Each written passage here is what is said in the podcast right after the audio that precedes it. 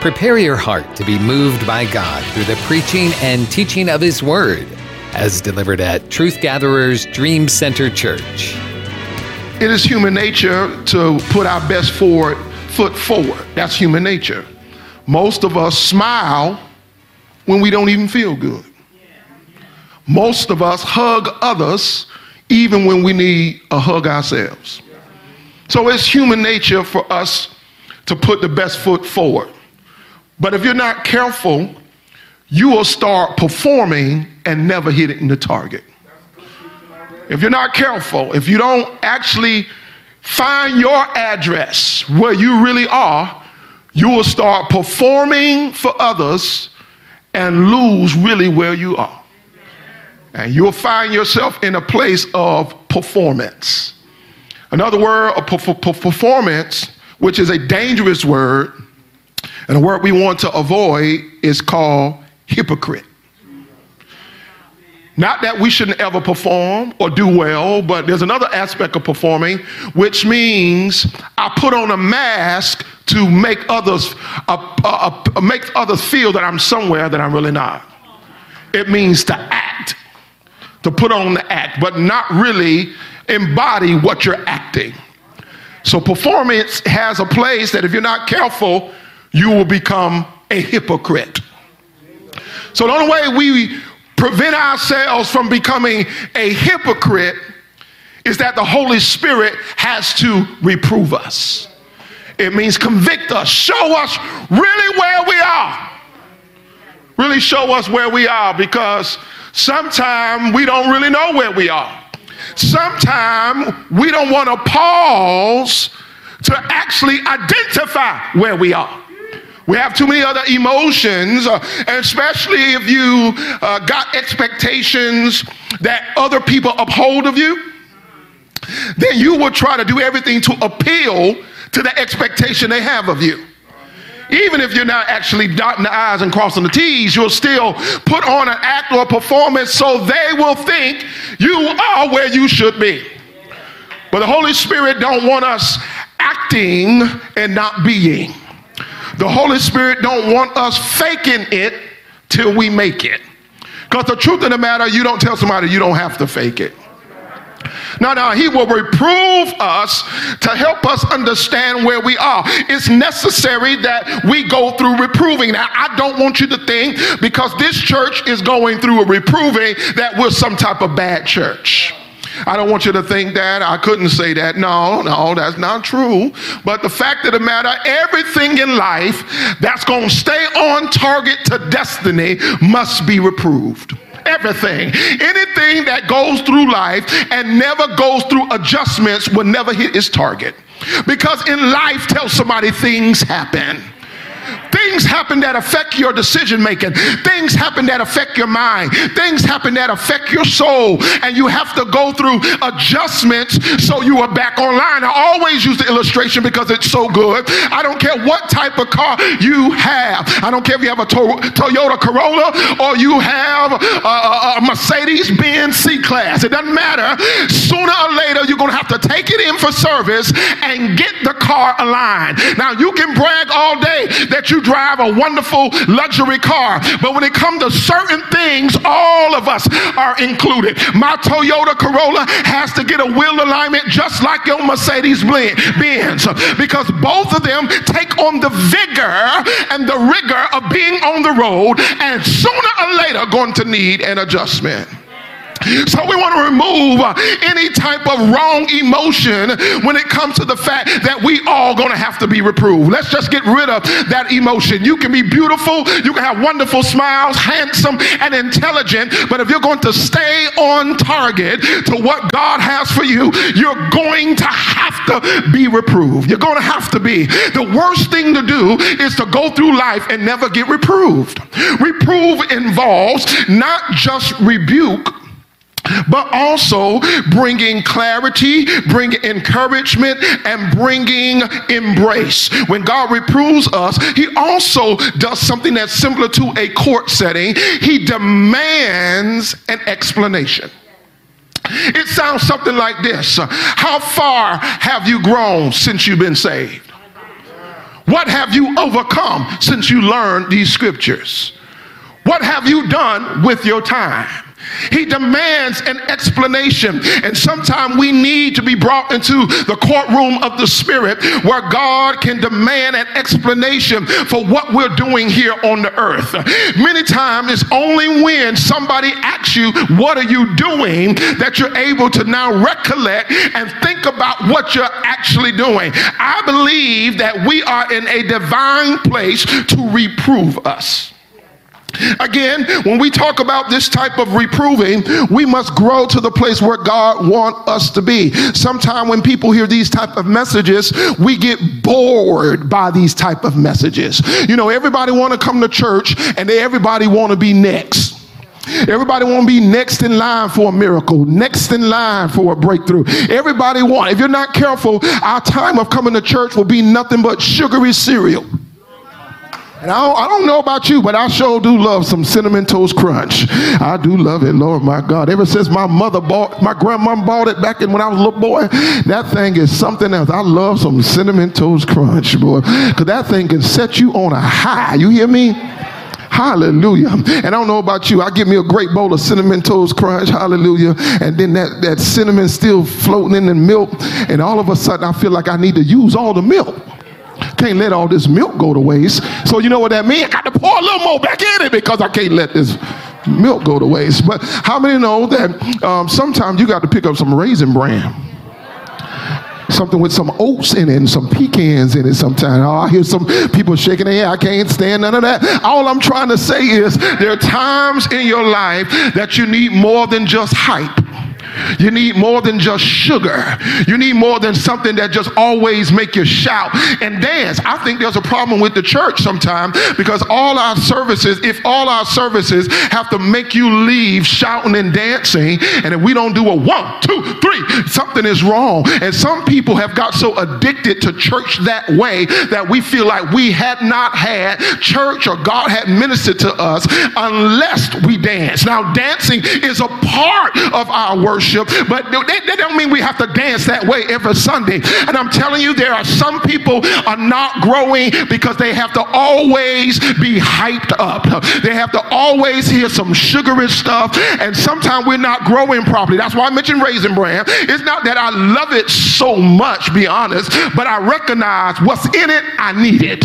See, it ain't the fact that my my see I had to train my palate to start taking things that are good for me, even though it's not as sugary. You understand what I'm saying? So that's why. And now that I have learned what's good for me, I'll now take raisin bran and add raisins. I'll now take raisin bran and add craisins. Y'all ain't saying nothing with me. And add some stuff to me. If you mess around, I get creative and I have apples cut up in that thing, bananas cut up. Y'all ain't saying nothing because I've learned that everything in life for me to grow don't always feel good. But if I'm going to get out of what I'm in and grow to the place I need to be, I got to take things that are necessary. And although it doesn't feel good, you hear what I'm saying?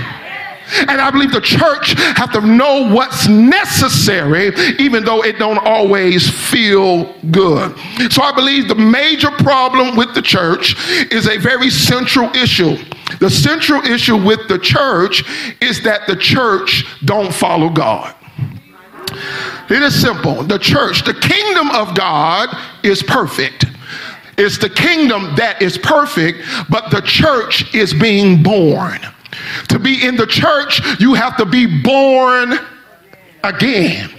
So ain't nothing with the kingdom. The kingdom is perfect, but the church, which represents the people who represent the kingdom, have to be modified and trained by the principles of the kingdom. In other words, one of the greatest challenges with the church is the church has born again, untrained people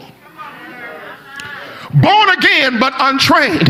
And so, somewhere in our life, we have to grow and become trained so we can look like the kingdom we come from.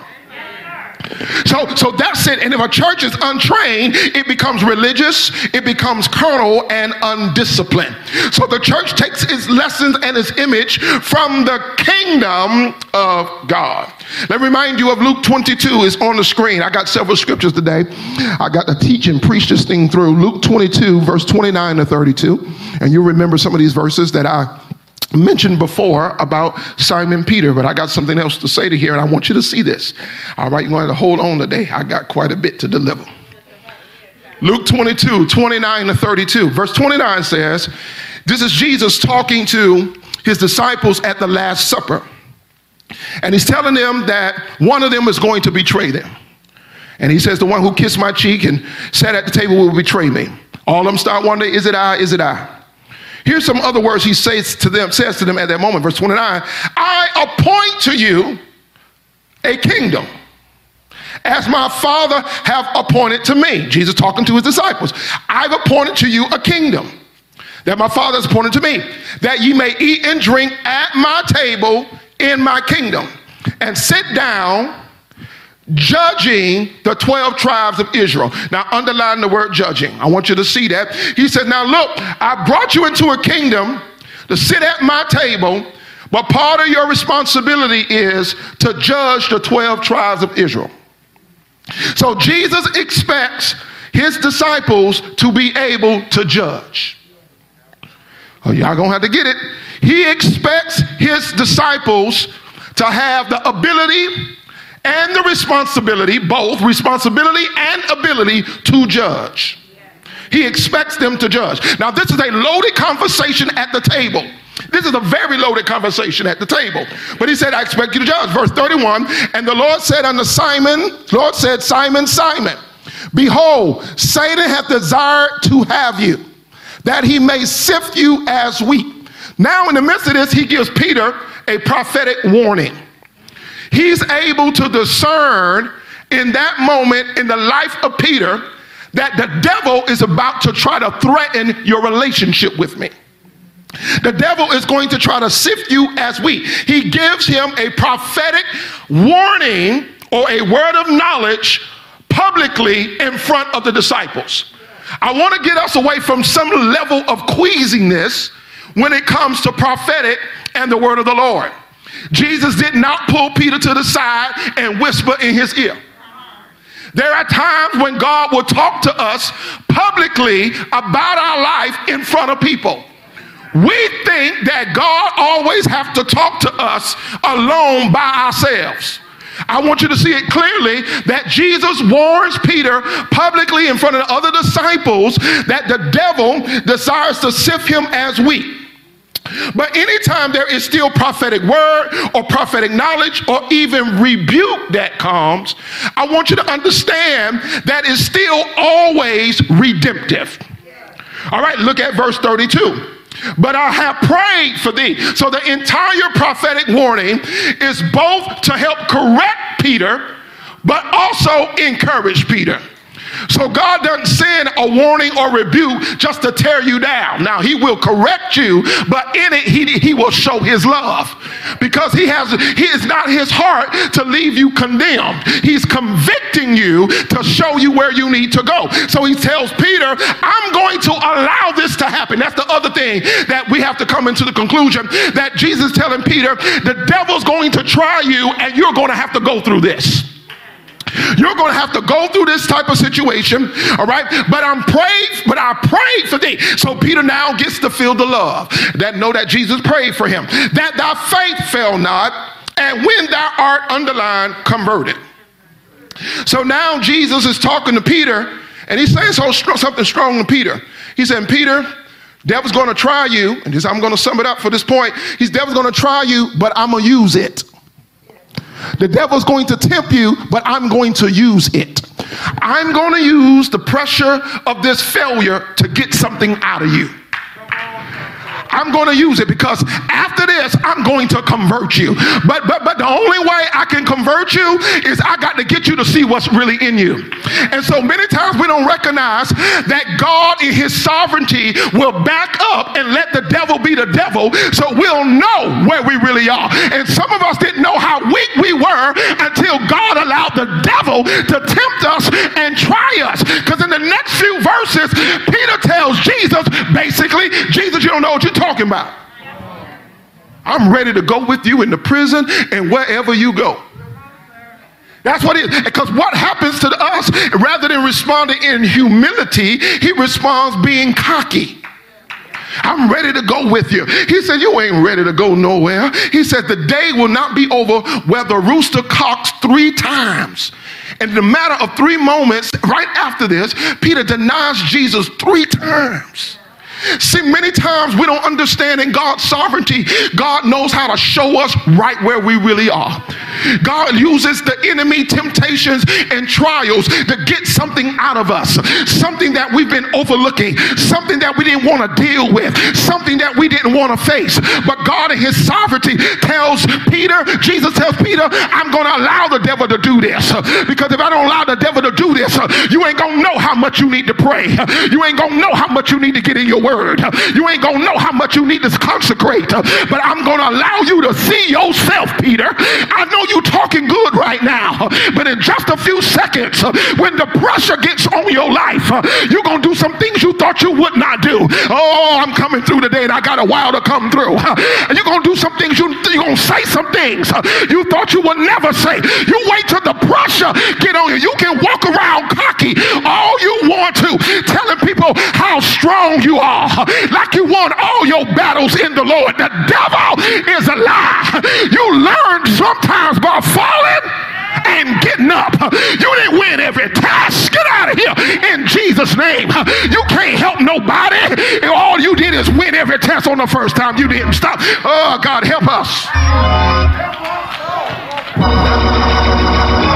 He prophesies to Peter and says, This circumstance is going to make you better.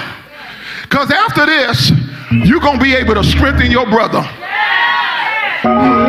When I really show you what's in you and what's got to come out of you, you're going to be better for me, Peter. And he says, and I'm going to allow this thing to happen. He said, I'm going to allow this thing to happen. And all I need you to do is hold on to your faith. You don't know what it's like, and maybe you do. When the devil is coming after you from all types of places. When he's fighting in your mind. Anybody ever had a mind fight? A mind fight. A mind fight is when you know better, but you don't feel like doing what's right. You know better. Ain't nobody got to tell you better. You already know better, but your mind ain't there. Your heart not there. You don't want to do nothing. You don't want to do what's right. Matter of fact, there are times in your life, y'all don't, y'all. Lord, there's times in your life you go through seasons where all you want to do is wrong. Oh, you, oh, the temptation is on you strong. Yeah, oh, God. Yeah. Uh, you got to fight it every day. You got to fight these temptations every day. You got to fight what the devil is. You don't know what it's like. See, many times when God's protecting you, you don't know what's coming at you. But when God's back up from you and he's no longer protecting you from the trial and no longer protecting you from the temptation, now you get to see what you can deal with without God's hedge. Tells Peter, you're about to deal with something that I'm going to allow to happen, but I'm doing it to get, make you better. Tell somebody he's making me better. He's making him better. So Jesus uses this word of prophecy to help Peter recognize where he really is. Again, I want you to understand he did it publicly. He did it publicly, not to embarrass Peter, not to embarrass Peter, because that wasn't the goal. But how many know if Peter's mind is wrong, Jesus can have right intentions, and Peter can still be embarrassed? You can't always judge what God is doing by people's response. If Peter decides to get embarrassed here, that don't mean Jesus was wrong. Because sometimes the embarrassment proves the pride.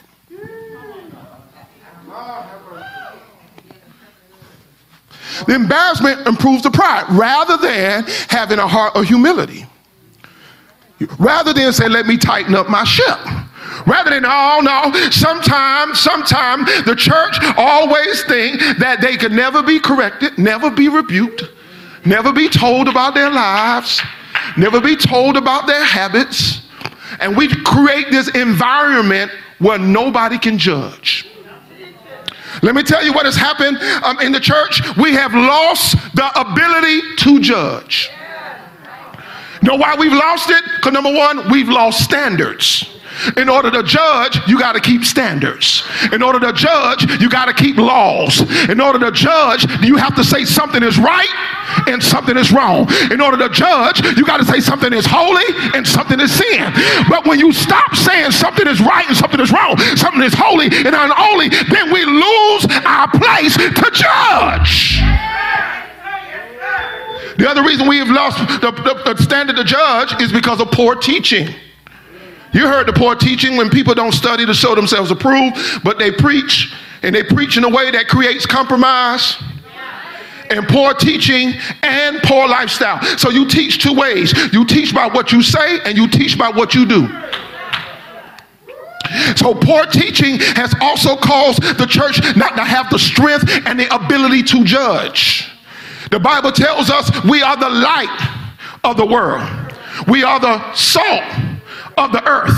But if the salt has lost its saltiness, it is good for nothing but to be trodden under the foot of men. In other words, if the church has lost its purpose, it's no good coming here clapping our hands, spinning around praising God because a part of what we ought to do is to be the light of the world. What I'm trying to say is sooner or later we're going to have to get it right to be an example to the world. Sooner or later, I know we came in here broke, busted, and disgusted. I know one day we was lost and we found in him a, a resting place and he has made us glad. I know he, he saw us out there sinking in the deep sand and brought us to the peaceful shore. I know that, but sooner or later through Bible studies, sooner or later through prayer, sooner or later through the Word of God, we're going to have to start being a light to the world. We can't keep telling the world, don't look at us.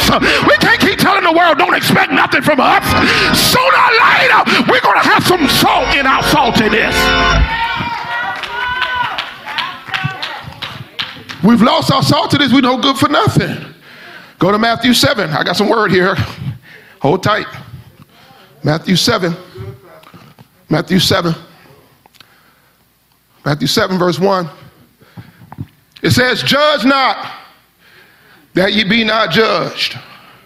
For with what judgment ye judge, ye shall be judged. And with what measure ye meet, it shall be measured to you again, how you measure things. And why beholdest thou the mote that is in thy brother's eye, but consider not the beam that is in thy own eye. Or how would thou say to thy brother, Let me pull out the mote out of thine eye, and behold, a beam is in thy own eye? Let me help. A mote is a tiny speck of dust, something very small. It's indication here that somebody is, is ignoring, is picking at the small thing in somebody else's life while they have a more glaring issue in their own life.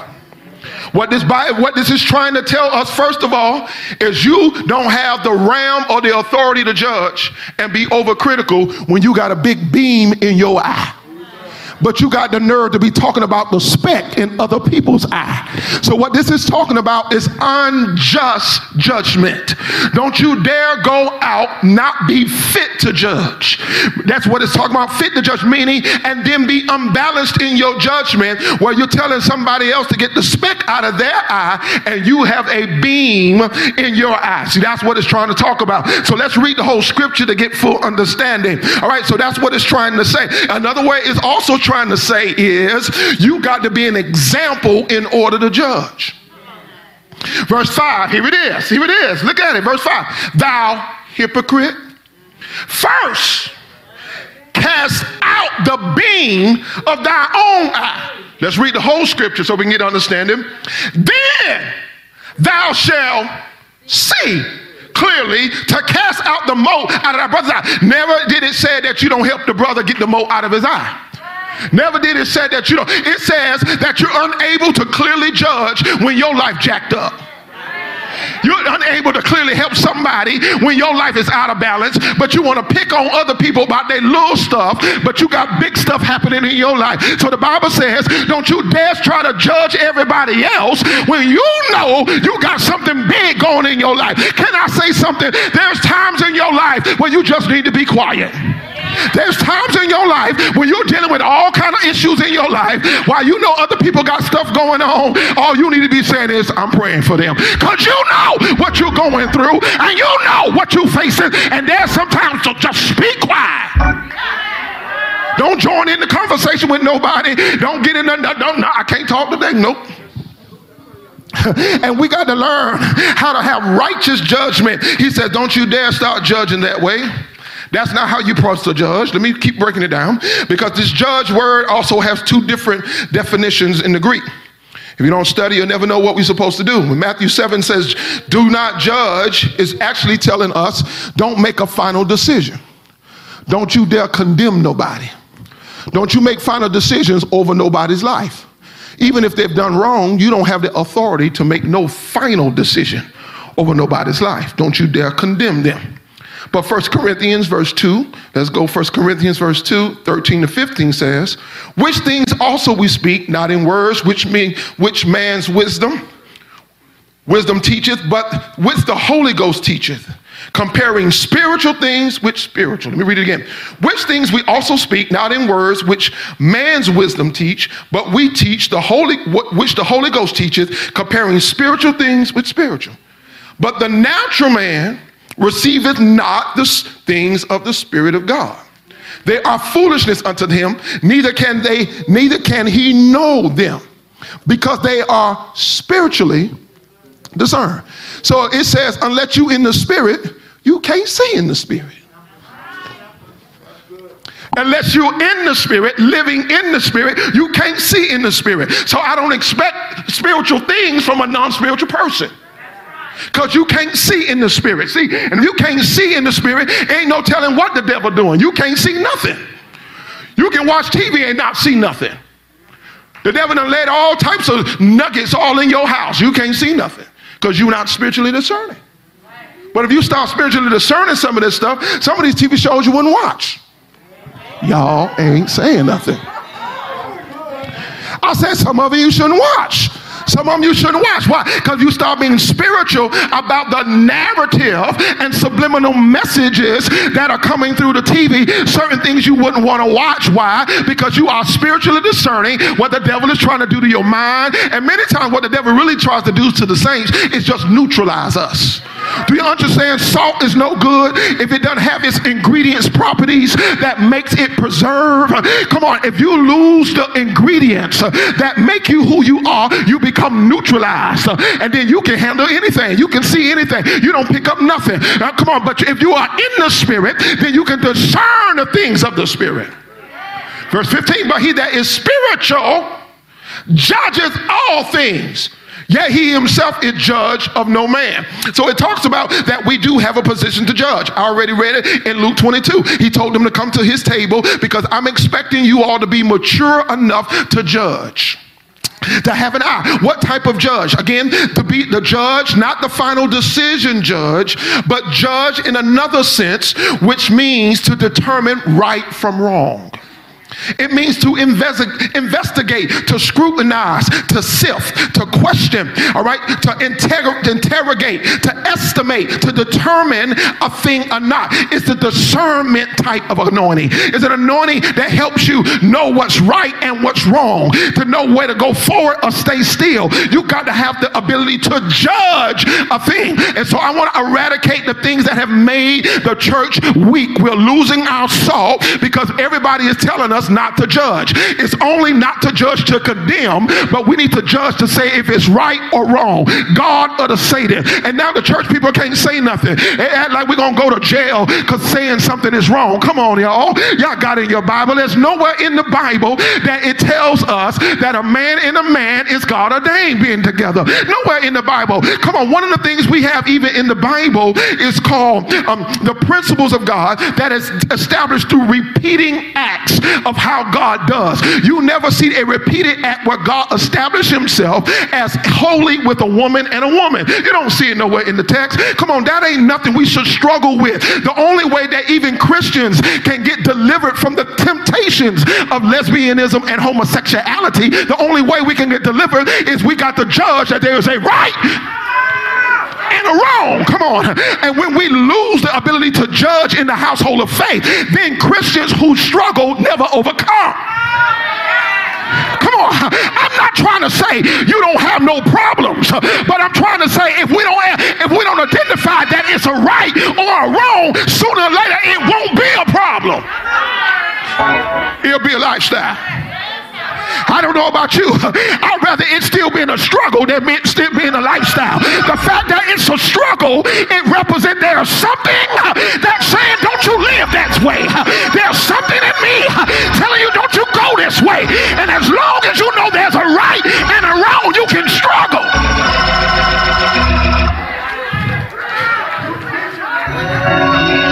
We can't lose the ability to judge up in here. If that's the case, there's no hope. Can I testify tonight? Today, the only reason I'm delivered is because somebody kept telling me I can live holy. The only reason I'm set free is somebody keep telling me it was a better way to live. And if they would have stopped telling their testimonies, if they would stop living right, I would have got caught in what I was in. I want you to go ahead and praise God and just say, Lord, I thank you. Somebody help me get delivered. Somebody held up the bloodstained banner. Somebody lived holy before me. Somebody said there's a right and there's a wrong. So that's our jurisdiction. And Jesus told his disciples, You are supposed to judge. Say, That's our jurisdiction. See, many of people get all queasy. You don't want to judge nothing.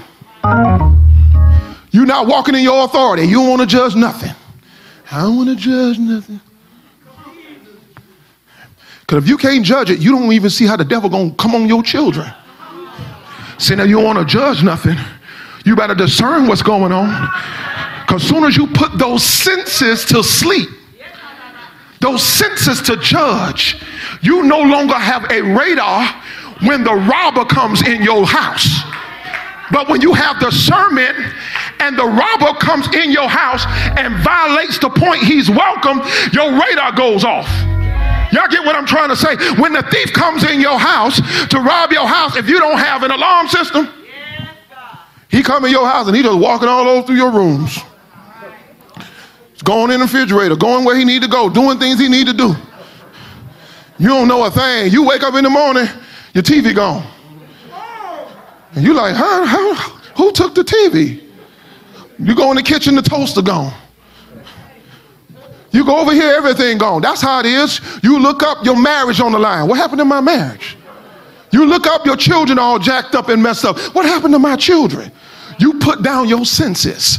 You put down your ability to discern. And you didn't recognize the devil was in your house, stealing your joy, stealing your treasure, stealing your stuff. Why? Because you decided that you weren't going to judge nothing and you had no alarm that went off in your spirit, nothing that signaled you. See, if you got an alarm in your house, if somebody come past the authority that they have and cross that territory, you can get up, be alarmed, and fight and say, You ain't got no authority in my house.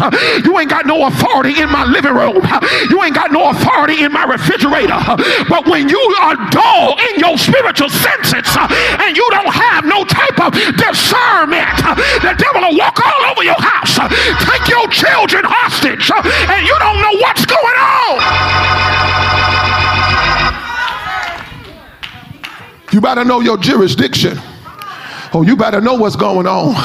How about? And so I'm trying to tell you, we are called to discern, all right? We are called to discern. Hope you got it. We are lo- lo- losing our ability to judge.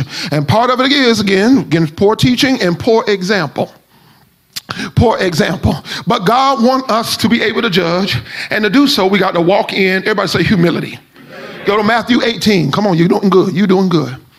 Y'all doing good. Matthew 18.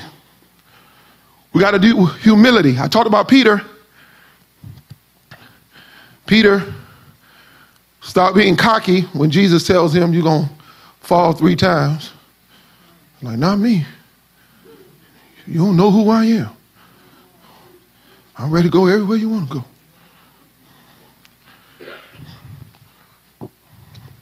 Matthew 18. I'm picking up in some part of the verse, verse 1.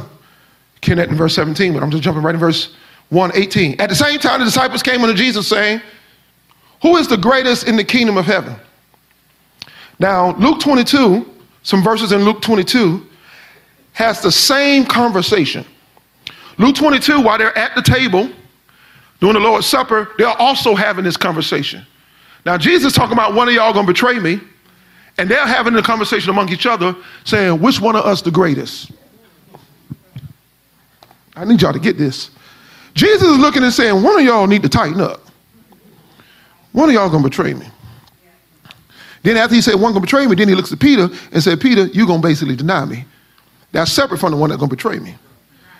But in the midst of this whole conversation, you can look, read Luke 22. I didn't read them previous verses, but they having a conversation who's gonna be the greatest. And there came a strife in between them on who gonna be the greatest. So it's like John talking to Paul, said, Man, you ain't better than me. I'm better than you, man. My name's John, I'm beloved. They looking at each other. Jesus telling them, y'all need to tighten up. But they get into self-ambition and competition to one another. Can I say this clearly? Your brother and sister in the body of Christ is not your competition. You are not in competition with another brother and sister in the body of Christ. You are not in competition with nobody. You are not. You got to get out of that mindset. We work together. We complement each other. We support each other. We build up each other. Come on now. We can't have environments where we always uh, in wrong competition with each other. They around here competing with each other. And Jesus trying to tell them, y'all ain't got no reason to be competing. All y'all susceptible to sinning in a little bit. They have this conversation who's going to be the greatest in the kingdom. Verse 2 Jesus called the little child unto him and set him in the midst of them.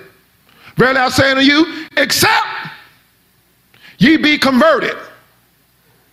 Converted again, Luke 22, Jesus tells Peter about conversion.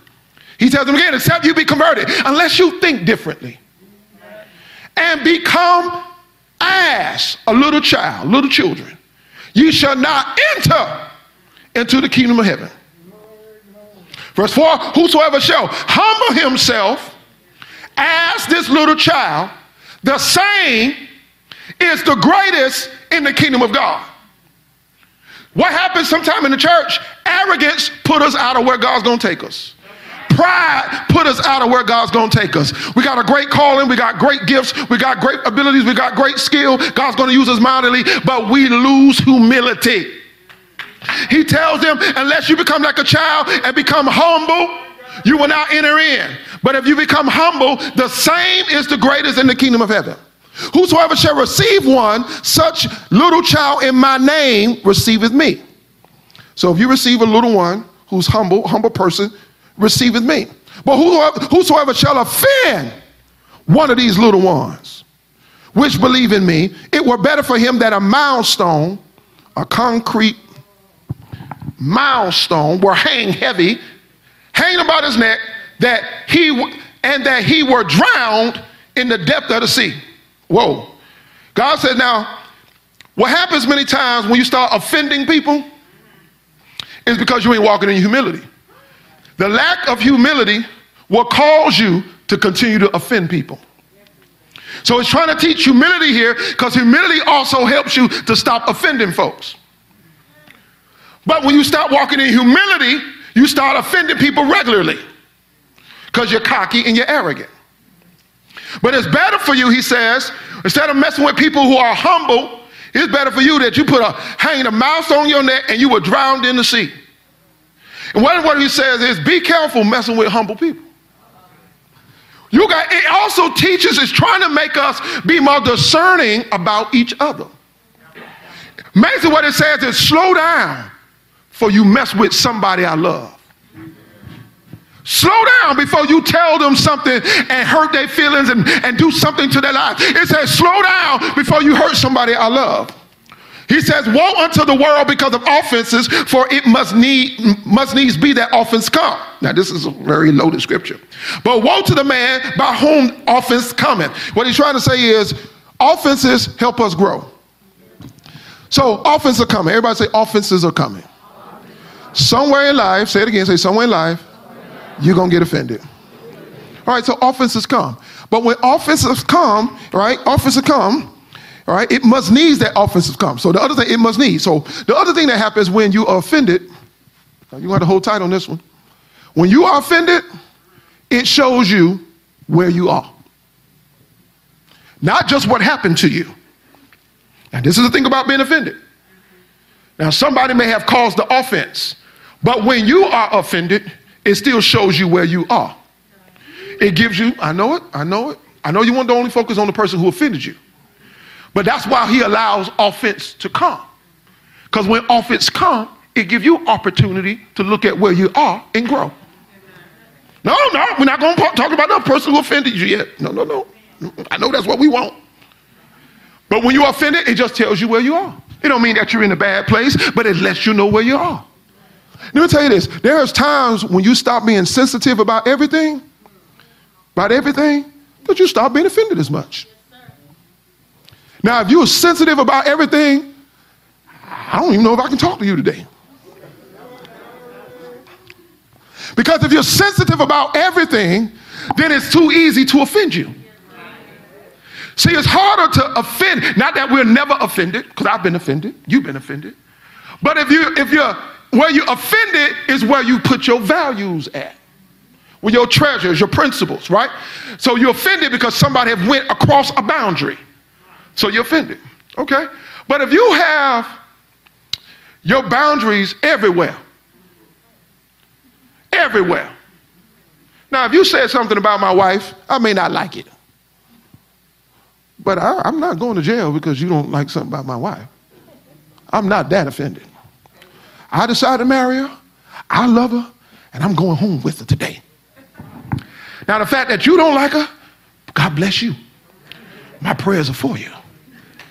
I'm not that offended because I have not put my offense and my boundary out that, that far. If that's the case, then the enemy gonna really use me because I get offended so easily. All you got to go say is Pastor Joe is I don't like Pastor Robin. Boy, y'all seen Pastor Joe? I ain't seen him either. He in jail. what happened to him? Somebody said somebody's wife. See, once you see, offense will show you where you are. Not saying that you ain't never gonna be offended, but offended, offense will also come to check you. Oh, y'all don't like Bible, I know it. It must needs be that offenses come. Sometimes when you get offended, it becomes an opportunity to get refocused. Oh, if you ever been offended and went through it right, it becomes an opportunity for you to get refocused because sometimes your focus is off and that's where you offended. When you get offended that they didn't invite you out to lunch at work and everything, you upset about everything with that, then it shows you what you're depending on. Come on now. I told somebody, I don't mind going to, out to lunch with you, but I ain't been offended that you invite me to go to lunch. I feel so good about myself, I'll take myself out to lunch. I ain't got to have nobody across the table. Come on now. Hallelujah. And then I feel so good about the connections I have, I'll pull my own people together and we'll go out to lunch too. You ain't saying nothing. See, I feel good.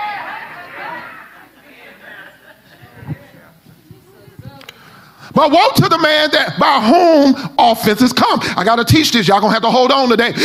But woe to the man by whom offenses come. So be careful when you're the one causing offenses.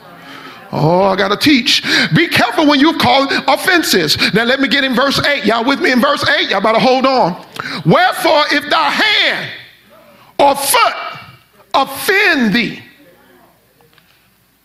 cut them off cast them from thee. It is better for thee to enter into life halt or maimed rather than having two hands, two feet, and to be cast in everlasting fire. Very strong illustration. But it's first speaking to your soul.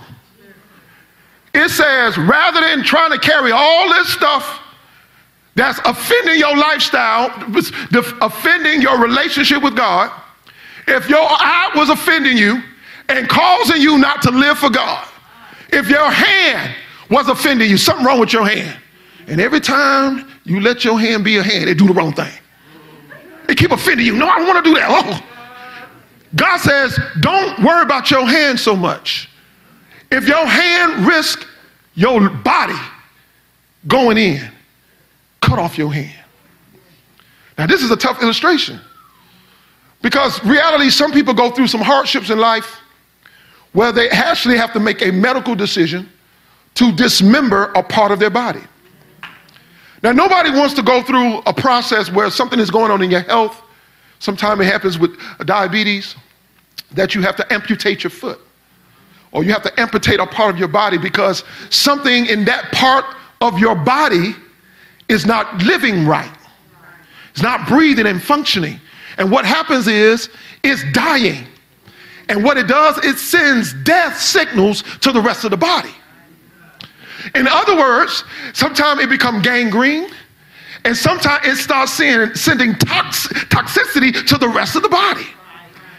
Sometimes in our lives, there are things that are dying, but we won't judge that it's dying. There are times in our life that we're trying to save something and it's hurting the whole body. See, if you're not ready for critical decisions to really live for God, you're going to carry toxic stuff all your life. This is about critical decision making. There are times in your life you got to cut off something in order to live. You got to cut off something in order to grow. Sometimes, if you don't want to be discerning and judge, you don't cut off nothing. You don't cut off nothing. You don't cut off nobody. You don't cut off no friends. There are sometimes in your life, sometimes you have to frame up your circle a little bit. Sometimes, especially if it's carrying toxicity to the body. I'm not saying that these are easy decisions, but it's better. See, the rest of the body get to enjoy eternal life because you cut off the thing that was killing everything else. So, dismemberment is not something that you take lightly.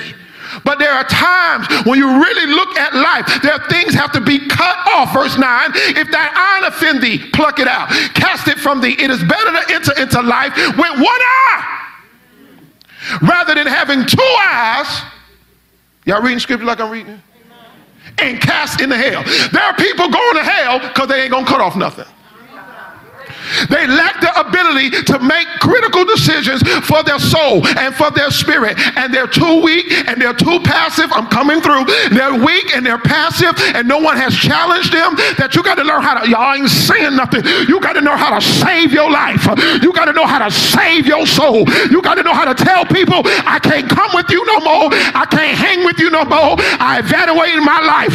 And three days without you, I was peaceful. When I got with you, I went back to being crazy crazy. So I have evaluated that you make me crazy. I'm not getting rid of me. I'm getting rid of you. Y'all ain't saying nothing. And we lack this ability to stand up on our own two feet and make critical decisions for our soul. Verse 15, more of if thy brother. Now he translate this. He started off talking personal about your eyes, your hands. I like to say, I like to say it like this. A lot of people like to talk about the church. Let me go here and let me bring it in. Some people like to talk about the church being about, church is about discipleship. Church is about discipleship. God ain't ever called the church to, to membership. I've heard that before. It's all wrong. I said it's all wrong. Let me lift up my head so you know I said it. It's all wrong. Discipleship only happens for members. You can't train nothing not connected. So the first level is membership. You got to be first connected to be disciple. You can't disciple unconnected folks. You can't disciple unconnected folks. I'm preaching where we are as a church. I'm not trying to disciple unconnected folks. I'm trying to get rid of unconnected folks. See, I'm the only one that's going to say it. I'm the only one that's to say, if you're unconnected, then I have to honor that you're unconnected. See, the one thing we try to do, see, churches get caught up in, in swelling. So you can tell people how many members you got. But ain't no member if they not connected. That's just somebody you know who visits your church from time to time. You got to be a member to be connected. You can't call your arm an arm and it's singing sitting over there on the floor. That ain't your, no. Sooner or later, by being disconnected, that arm's going to die. You can call it what you want. That arm's going to die. I don't care what you say because it's not connected to the body. You can only disciple something that's connected. Because my arm is connected to the body, I can lift weights and get this arm stronger. But ain't nothing I can send from my brain to this arm with this arm sitting over here to the side. Get stronger.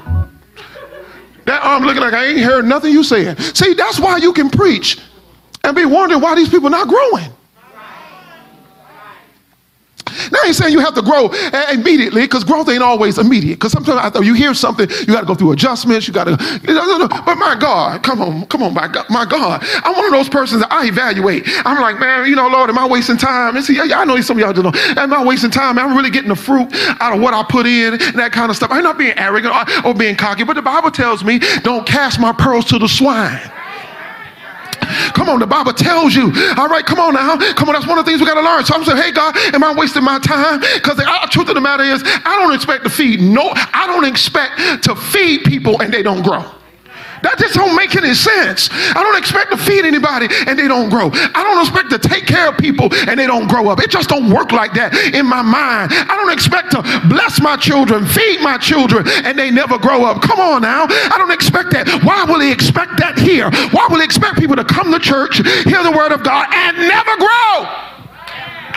Maybe they're not a member. See, a lot of churches trying to go to swelling and they care about numbers. See, Easter teaches something. Easter Sunday will teach you something. And we preach on Easter Sunday. I ain't against none of that. And, you know, we're going to preach. We're going to love people.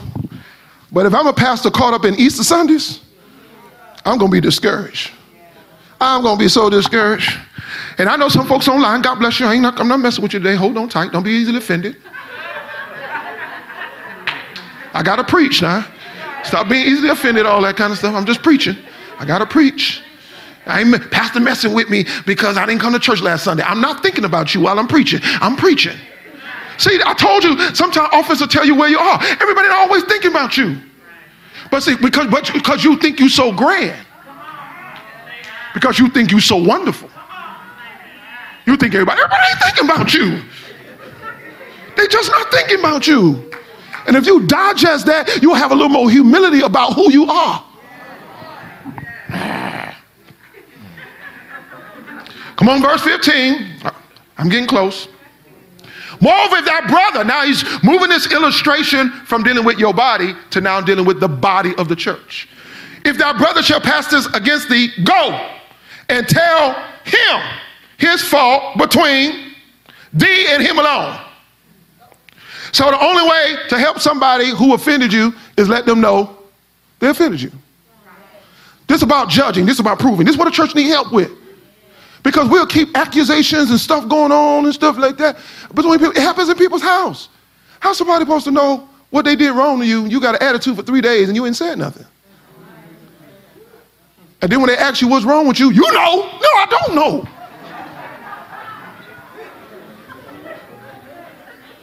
You know. No, I don't know. You're going to have to tell me. You'll have to bring me into knowledge. Because otherwise, you walk away being upset. I can't stand it. He's sitting over there asleep. He's snoring, and he done made me mad. He done ate two steaks and two potatoes. I had no idea.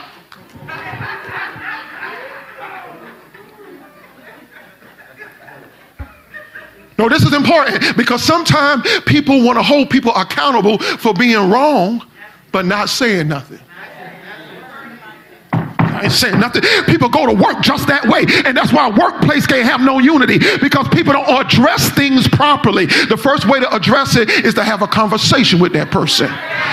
It says, go to that brother and between him, you come on, man, let's see if we can settle this. You can't go to five other people, man. John, John. Yeah, John. And then the next thing you know, them same people, John did that to me too. John did that to me too. And all of them didn't tell John nothing. When is somebody going to talk to John about his behavior? When is somebody going to talk to John about what he say? Maybe John will have a different perspective and opinion about what he say if somebody bring it to his attention. There are sometimes people are offending other people because somebody won't tell them what they do is offensive. Go tell it between thee and him alone. If he shall listen to this, if he shall hear thee. Read the scripture. Thou hast gained a brother. Oh, so if I go to him and tell him, and he said, Oh, I see what you're saying. You just gained a brother. You don't walk out that situation talking about whatever. No, you don't go out that situation telling everybody what happened between y'all two. You gained a brother, it's over. But if he will not hear thee, oh, there's another process? Oh, is it so?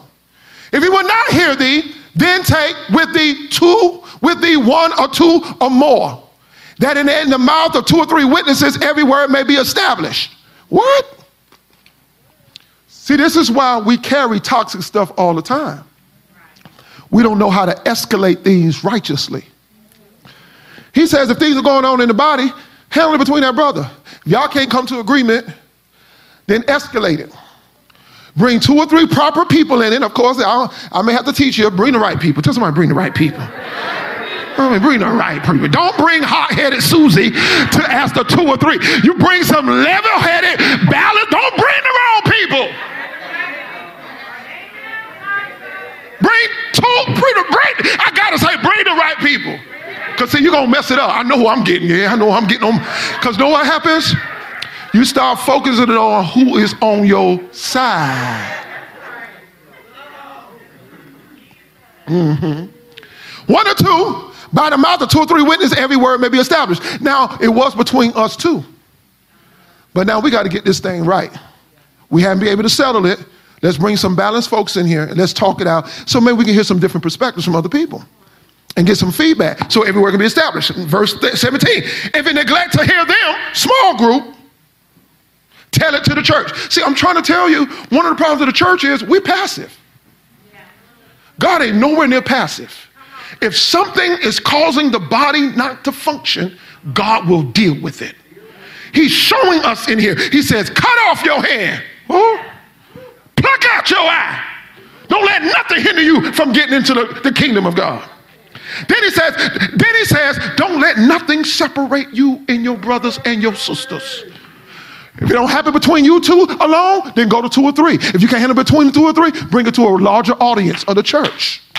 Tell it to the church. If you neglect to hear the church, let him be unto thee as a heathen man. I'm telling you, one of our challenges is we don't like scripture. We don't like scripture. Don't like scripture. God says, if he don't, if he don't, if he don't hear, tell it to the church. If you're glad to hear the church, let him be as a heathen man and a publican. A castaway is what it means. If he won't apologize, he won't see how to repent, want to see how to change, if we don't see through prayer and through love that we need to change and do something different, then it says basically kick him out. See, this is, let me tell you what's wrong with church. We're trying to grow with infection. And many times we don't know God. God will release things before he added. We always just think about adding, adding, adding, adding, adding. See, this is wrong with the church today. The church never goes through any type of withdrawals. I know this is tough stuff, but this is good to me. Don't you understand that God made not just the church body, but every day your body is processing toxins. You have pancreas, the liver, all of these different organs in your body, your esophagus connected all to your intestines, and all of these things take your food, filter what's nutrients and vitamins, use that so your body and your blood has what it needs to do what it needs to do. Then it has another place where it takes t- waste and it takes toxin and it get rid of stuff. But the church is the only place that we don't want to get rid of nothing. But God says there comes a times that we got to have a purging process. We got to have a pruning process. We got to have a cleaning process. Because the truth of the matter is, you will grow better when you get cleaned out. You will grow better when you get yourself free from some stuff. Your, your mind will be clearer when you got get certain things out of you. We want to function at high capacity with toxins feeding us.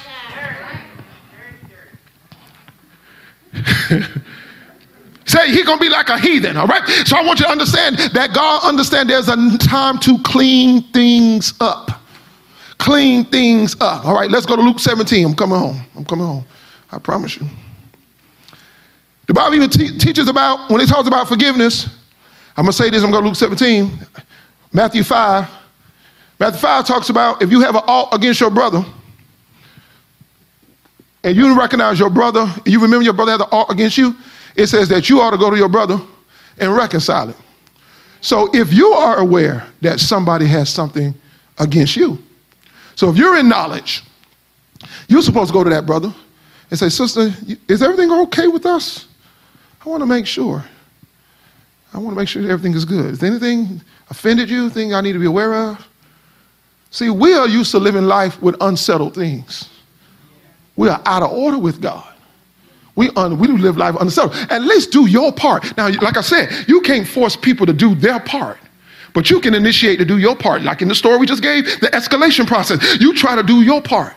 It tells us uh, if you have if your brother have an ought against you, you bring your gift to the altar. Remembers that that brother have ought against thee. Leave there thy gift before the altar, and go thy way. First be reconciled to thy brother, then come and offer your gift.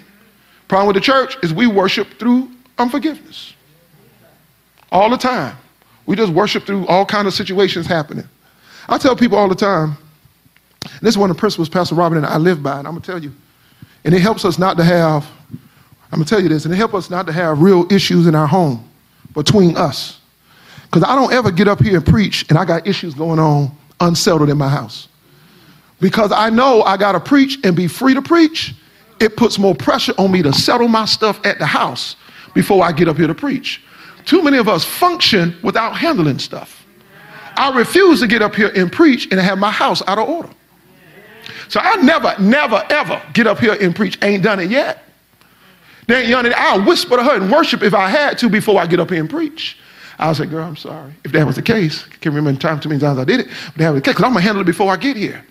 I'm not going to be carrying stuff in my house, in my spouses and marriages for years because it's unsettled. I'm telling you, this is why our divorces rate is going up. Because we don't talk. We don't talk. We don't say nothing. And we don't forgive and we don't apologize. We got some of the most unforgiving marriages in the world. We don't forgive nothing. I ain't saying nothing. I'm in the Bible.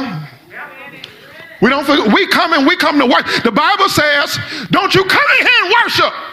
And you got all this stuff going on. They say, leave your gift at the altar and go be reconciled with your brother. See, we think we can work. See, our problem is we think we can worship God and not have good relationship with other people. How can you worship a God that you've never seen and don't love your brother? See, God don't even allow us to do that. Don't you understand that the, the cross is just not vertical? The verse, the cross is also horizontal. That means you got to have a relationship with God and relationship with people. So you can't keep talking about how good you are with God, but you can't get along with nobody else. Because when you learn to get along with God, you also learn how to get along with other people. I don't want to keep hearing you ain't got no friends. There's a reason. Oh, there's a reason. There's a reason. Because if you're not vulnerable with God, you can't be vulnerable with other people. But when you learn to be vulnerable with God, then you have the ability to establish friendships.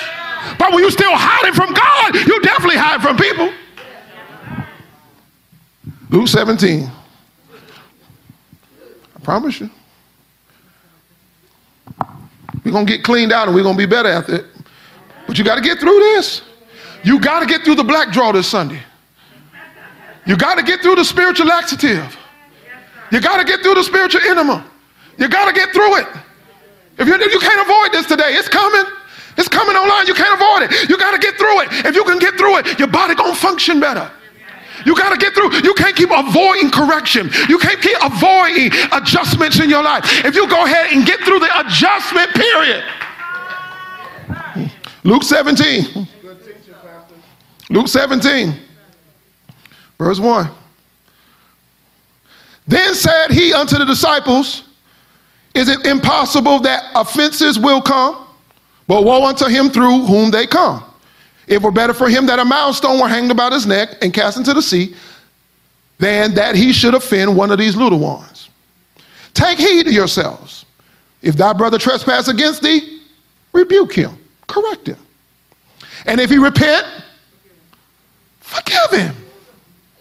See, forgiveness means to release.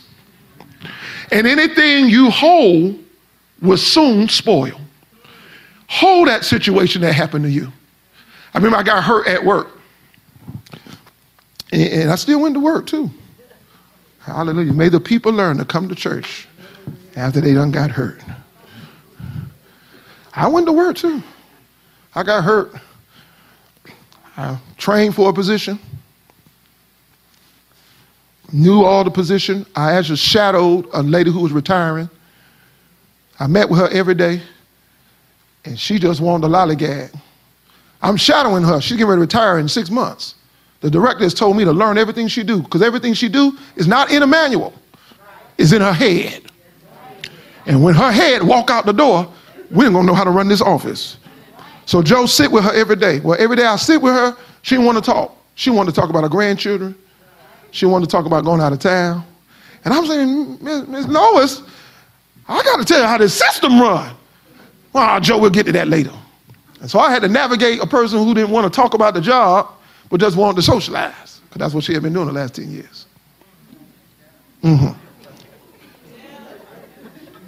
That's what she'd been on that last 10 years. So she was just behaving. She wasn't treating me wrong. She was just treating that's how she did her job. She knew it, and she knew when to speed up. So when you know your job, you just lollygag. Oh, what day it is? The fifth. Doo, so I'm trying to work with her, learn this job. She don't want to. So I'm shadowing her. I did the interview and didn't get the job. Shadow her. I'm the only person in the office that know it. You know, when you get disappointed, you think about all kind of things. You know, start talking crazy. I should blow this thing up. They should. They don't know. See, y'all ain't never been hurt. When you start getting hurt, you talk crazy. And it was over payroll. It was over payroll. I shouldn't even press the button. I shouldn't even press the button this week. I shouldn't even press the button. The whole agency ain't nobody gonna get paid. I'm gonna show them. Not hiring me. I got something for you. You don't know nothing. I ain't saying nothing. I'm wreck it, and we're gonna see if you think I'm important or not. You don't, you want to give me that check. I'm gonna show you something. I'm gonna hold this whole agency hostage on me walking around saying, I'm playing for this. I'm my, my I knew I wasn't gonna be able to pay my bills, and so I gotta save my money, but y'all didn't want no, y'all didn't know nothing. Y'all surprised. I'm gonna shut it down. Oh, I've been offended before. Trained for it. Trained for that thing. Didn't even get it. Talked to my boss about it. Had a very straightforward conversation with him. Let me help y'all, some of y'all career wise. Had a straightforward conversation with him. And he said, Joe, I didn't feel like you were ready for the job. You had experience, knowledge wise, but you're not totally ready to deal with the challenges of being in that position. There's some decision making that you were not as comfortable as I needed you to be in, and you was a little slow in it. It was hard to hear that because I knew all the knowledge, but there was something else he was looking for besides the knowledge. I had the knowledge, but he needed something else in the leader that was going to lead the section. He told me why he didn't hire me. I told him, I thank you for telling me why you didn't hire me. Now, y'all got to understand, I am from Miami. I'm a little bold. And I say, I appreciate that. But I also want to tell you, you're wrong. That's what I told him. I said, I respect you. That's what I told him. I respect you because you, It's your responsibility to hire the next person. So whether I agree or not, in this case, I do not, but but it's your responsibility. And I felt like you still made the wrong decision.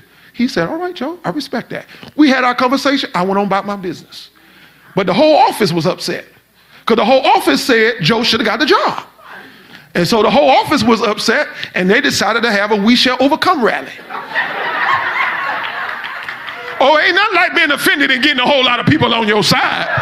Oh, ain't nothing like it. They had, oh, they had, we shall overcome. Oh, yeah, they say Joe was done wrong. And because I'm an African American and he was a white Caucasian guy, they thought it was an opportunity that it was a racial situation. It wasn't. We had a great relationship. I had no problem. And then I had to learn how to manage offense. Because now there are other people stirring up stuff. And if I'm not careful, they're going to ruin that I can handle somebody telling me why I didn't get the job. If, if I don't handle it right, they're going to ruin my trajectory and my career path because I can handle a tough conversation when he tell me you didn't get the job. I can handle it, but they couldn't. So they had We Shall Overcome rallies in my faith, in my name, that I had to tell them, don't have nothing in my name. Y'all can do whatever y'all want to do in your name, but don't bring my name up. I'm fine because I recognize we had a strength. See, some of y'all got to know how to manage your situations and manage your workplace environments. It would have messed up everything God had set up in my life. Oh, y'all ain't hear what I'm saying. I got over that thing. I'm telling you, first it was in me. But I had to get out that thing out my spirit. I had people passing by my desk. I'm helping y'all, some of y'all. That's the reason I'm telling it. I'm helping you. I had people passing by my desk. Caucasian, white folk, Asian folks. Just, I'll be at my desk, door be open, they just walk by.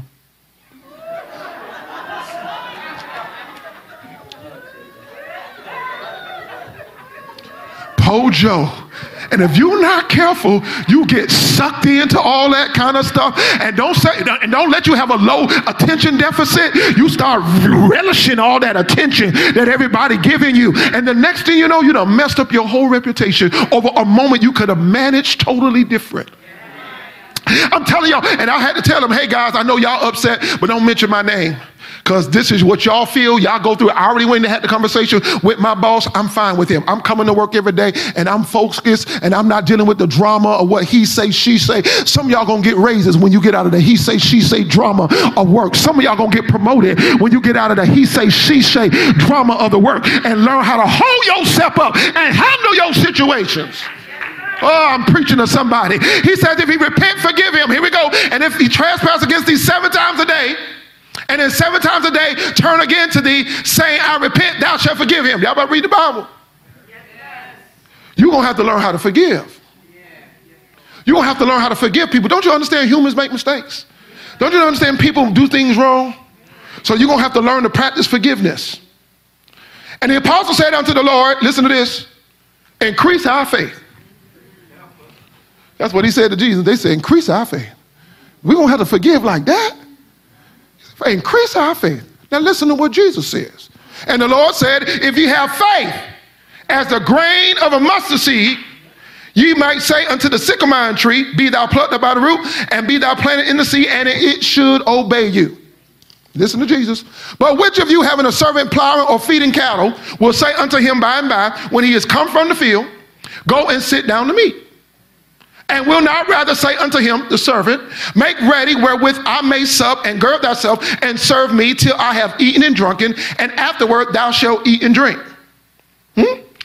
Doth he thank the servant because he did these things which he were commanded him, not commanded him? I trow not, I think not. What?